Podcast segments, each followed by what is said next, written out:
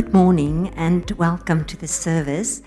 So, during the month of May, we are focusing on the feasts um, of the Old Testament. And Amo and Langa, for two Sundays, have given us some background on the feasts. And this Sunday, I would like to concentrate on one feast. And this feast involves no banquets and no festivities.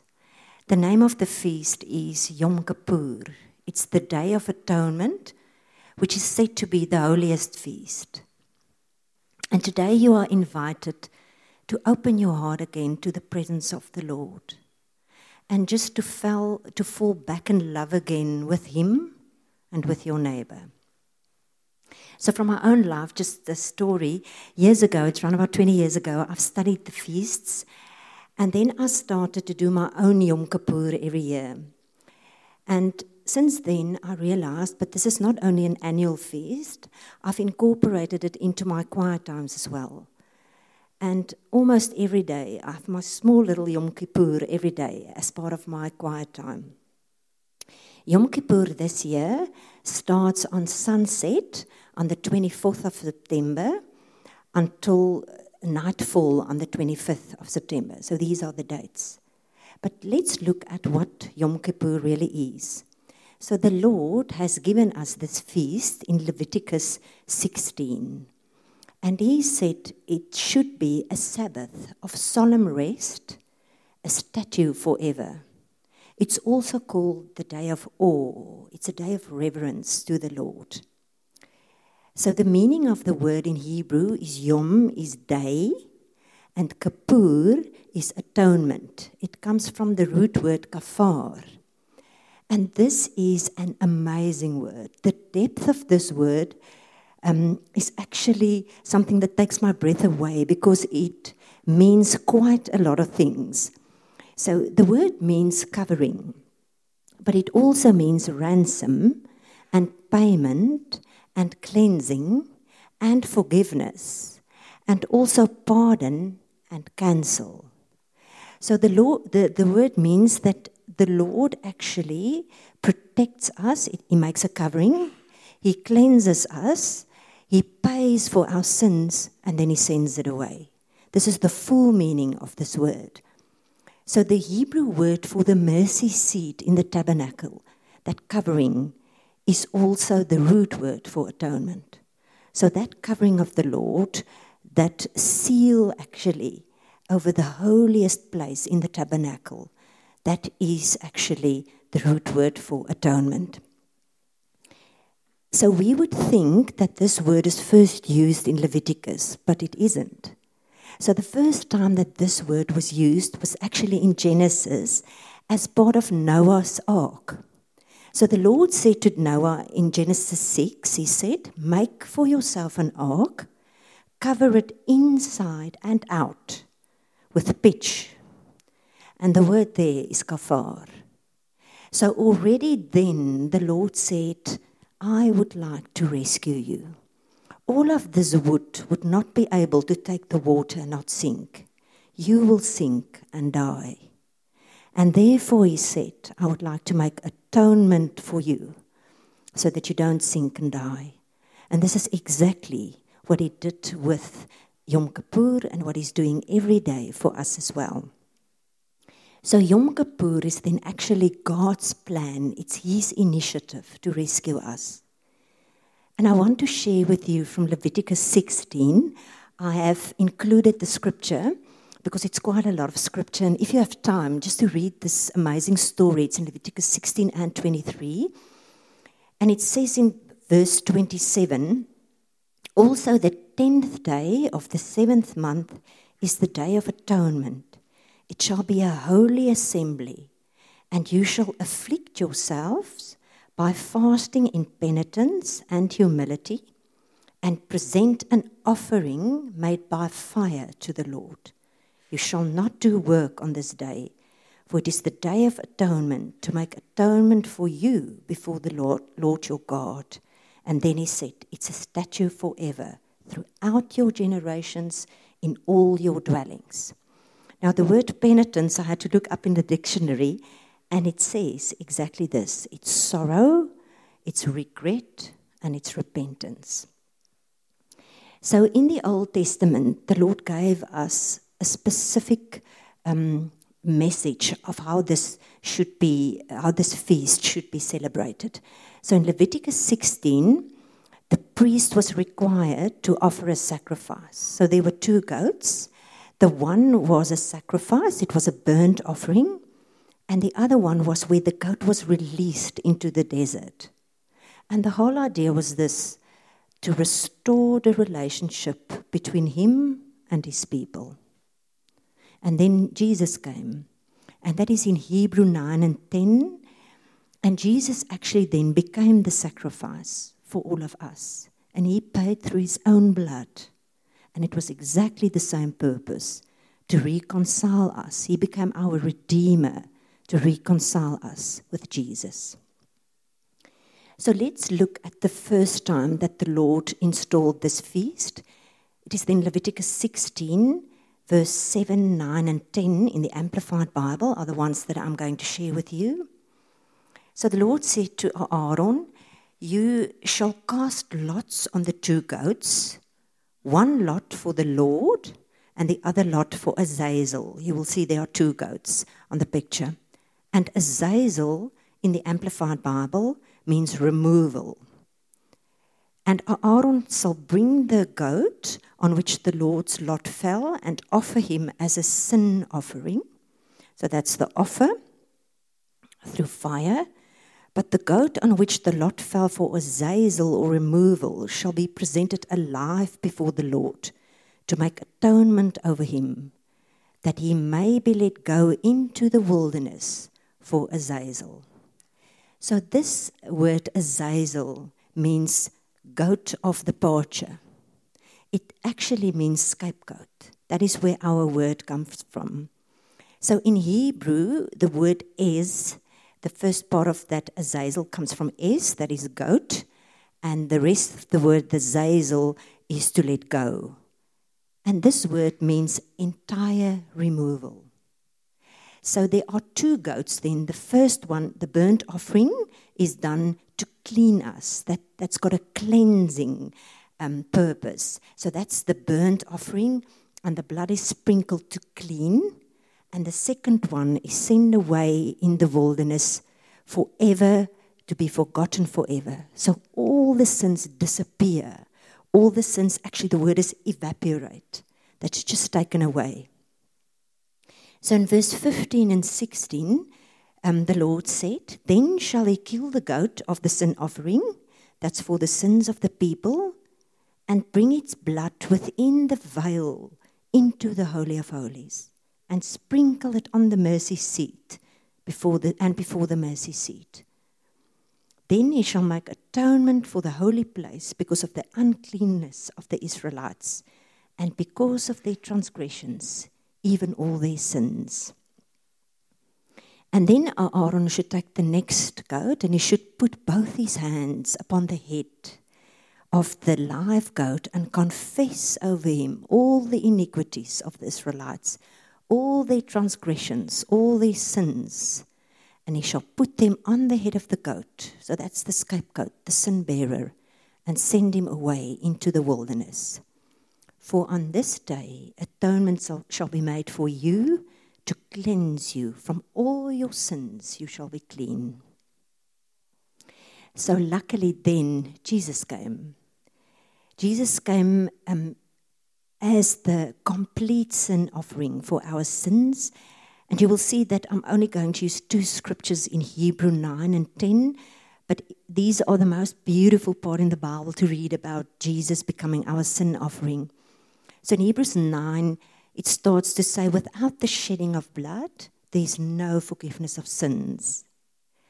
So then verse 12, Jesus Christ went once for all into the Holy of Holies of heaven, not by virtue of the blood of goats and calves, by which to make reconciliation between God and man, but his own blood having found and secure a complete redemption and everlasting release for us. Then 24, verse 24 and 25, For Christ has not enter, entered the sanctuary made with human hands, but he has entered into heaven itself, now to appear in the presence of God on our behalf. And nor did he enter into the heavenly sanctuary to offer himself regularly again and again. He has once for all appeared to put away and abolish sin by his sacrifice. So God has instituted this day. Then Jesus came and he perfected this day. So, what is the depth of Yom Kippur to us? It means that whatever we have, whatever we have done, the Lord says, I clean you, but also I take it away forever. It is a total removal, it evaporates forever. So I would like to share with you the depth of this day. So Yom Kippur is a day of return, of regret, and of reconciliation. It's also called a day of repentance. And this is where Arthur's word was actually amazing because he didn't know what I was preaching about today. And this is his word that the Lord said that this is pleasing to me if you repent. So the word repent um, in Hebrew means to turn back. It means you walk and you actually turn back. But it also means to turn back again. So you've walked and I've turned back, Lord, in the past, but I'm turning back again. And in Greek, it means that you're changing, you're turning back, but in terms of your mind and in terms of your purpose. So you adjust. So there are two different meanings actually in this one word. And then there's a lovely word in Hebrew for repent, and it is chava, and it means that water is coming from heaven in liquid drops. And it's exactly what's happening outside now. And while I'm talking, may the Lord's Holy Spirit just come down from heaven in liquid drops of all of us. It's also a day of contemplation and reflection. You know, we are so busy and we have so much to do that we hardly have time to contemplate, to just reflect on what did I just say? What have I done yesterday? How, how, how did my week look like? Was this pleasing to God? And it's a day of purification, of just going to the Lord and saying, just, Lord, just purify my heart, my inner self, my being. It is only you who know who I am and how I look like. And also a day of self examination. And that's your conscience to say, Lord, have I done something wrong to you or to somebody else? It's therefore very much private introspection. It's time with you and the Lord only. Um, and then it becomes private prayer. So a have of private prayer, just focusing on the Lord. Just, and that's why the Lord said it should be a Sabbath. Um, and also personal revival. So, revival means that we are actually changing, that we're becoming new, um, that we ask for His power. And now, with the aim of Pentecost, um, the days running onto Pentecost, I've been um, reading such a lot about the power of Jesus. And that is why we have Holy Spirit. He's giving us this power to change, to turn around, to have a personal revival um, in our hearts. And as much as it is a personal thing, there's also um, it's also a day of communal connection because you need to make amends with your neighbor, but you're also interceding for the country and for your for your immediate community. So in Leviticus, the Lord also said to Aaron, it was for him, for his household, and for the whole community of Israel. So when we do this day today, it's personal very much because there it's starting there.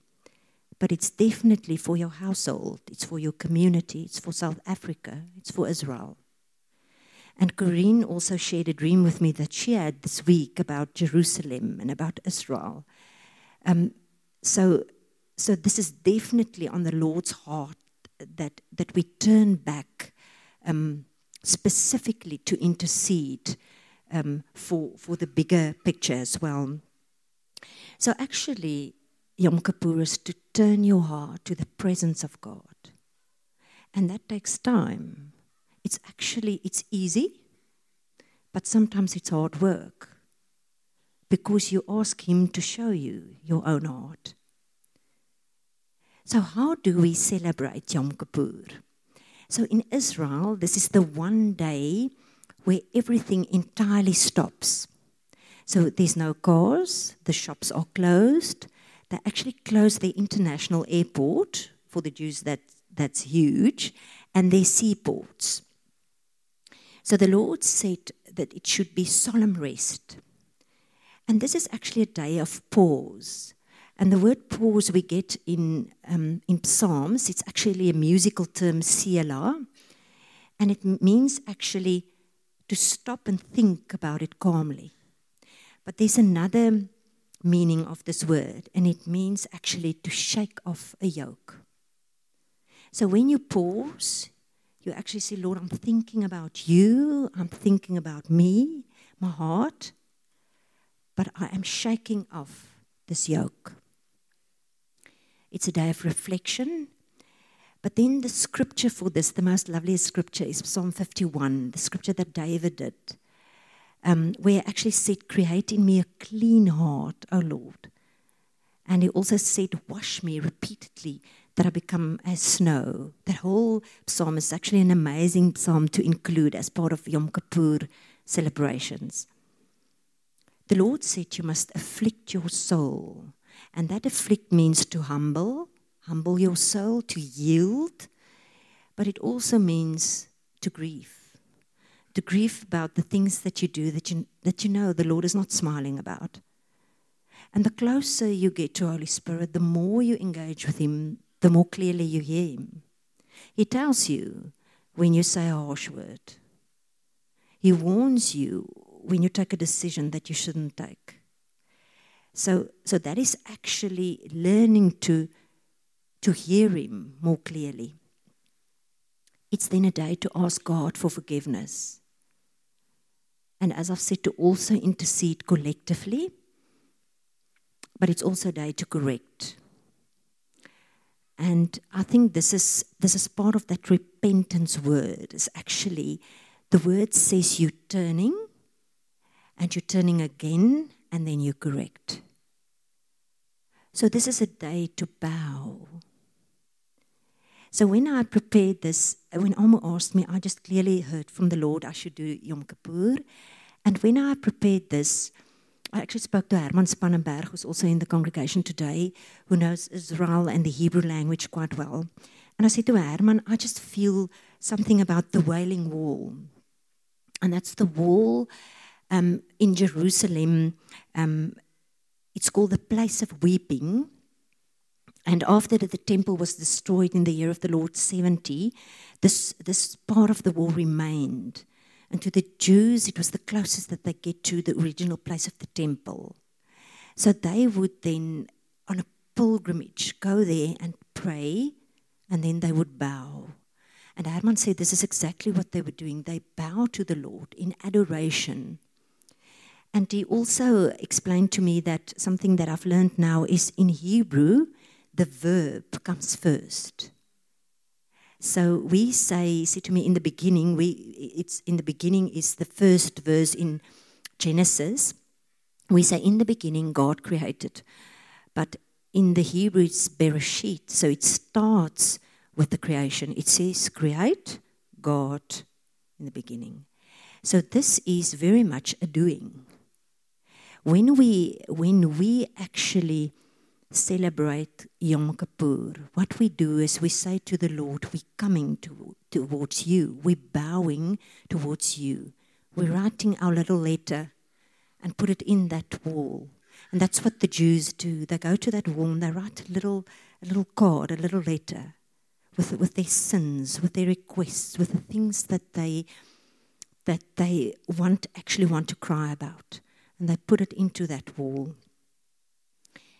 So today I thought I would like to ask Shofar George if we could do a wailing moment. our own Yom Kippur. And what I've done is I've listed a few things that I think is in our lives that we don't necessarily see as sin.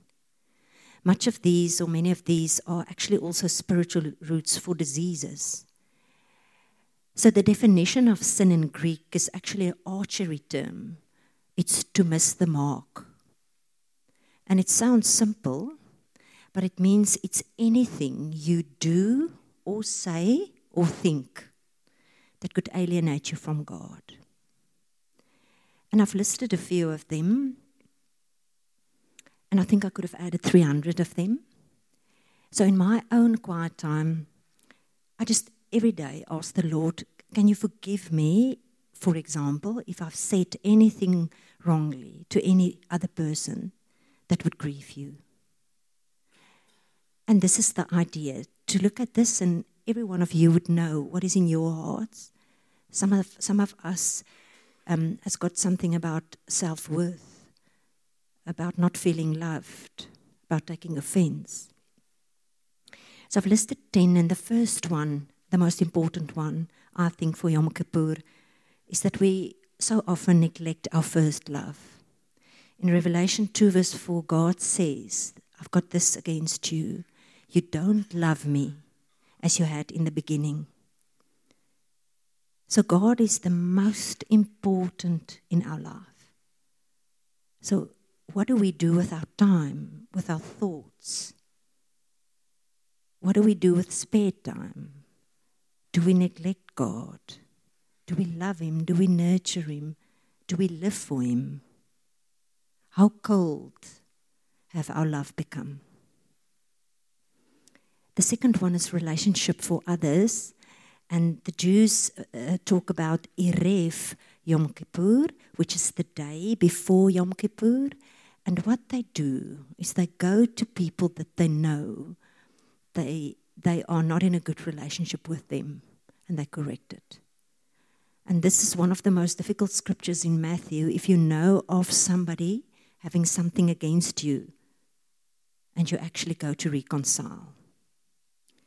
So the second one is sometimes even more difficult than the first one because you've got to forgive and you've got to reconcile and also you've got to examine your heart. And all of us live, all of us as part of a broken world. So this is constantly in our world. And the Lord says, Give it to me. Come to me on this day and just give it to me. All the interpersonal relationship trouble that you go through, all the difficulties, all the battles you fight. That's all our divorces, all our broken relationships, all the heartaches. Number three is murder with the tongue. And in James, um, he actually writes that it is a fire ignited by hell. It's a restless evil, full of deadly poison. And we can make fun about this and laugh about it, but gossiping and slander is like murder. And cursing, the Lord's word is full of cursing. I sit in meetings and then I, I actually feel if I want to take a shower afterwards of all the curse words that people use. It's as if it's a common thing now.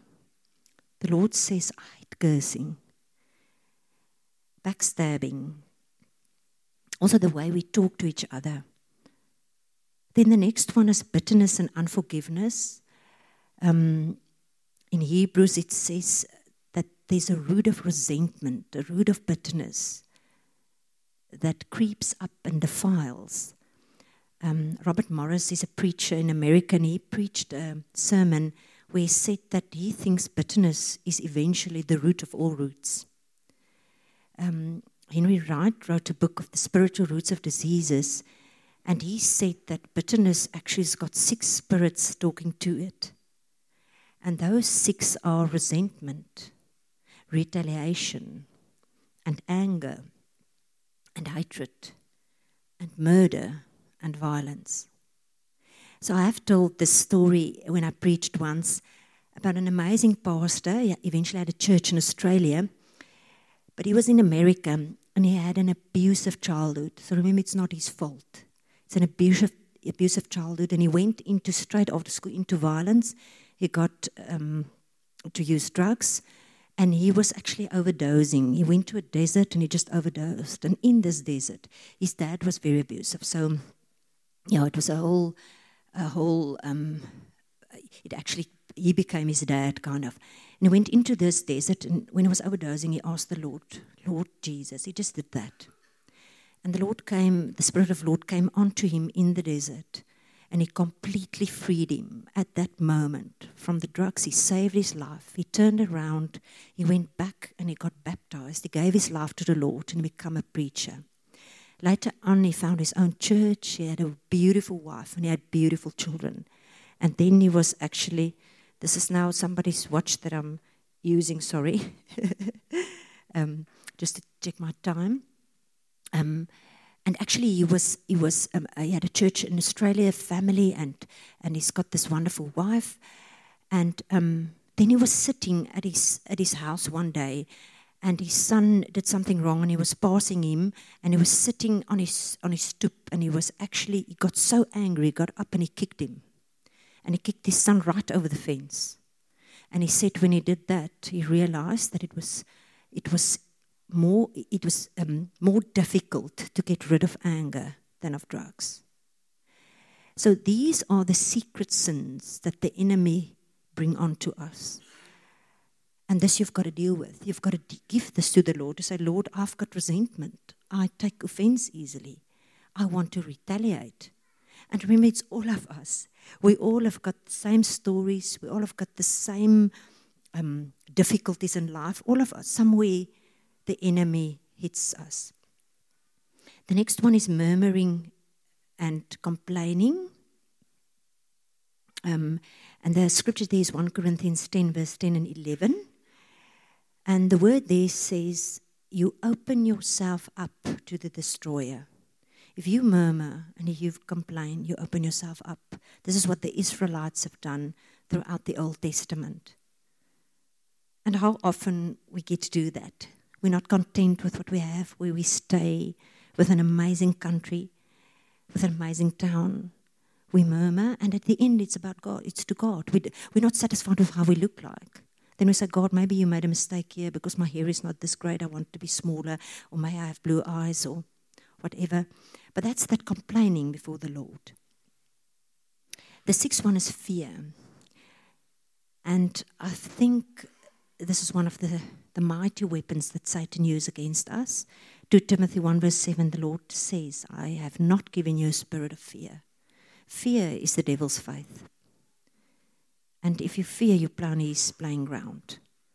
The antidote to that is trust, complete trust in the Lord.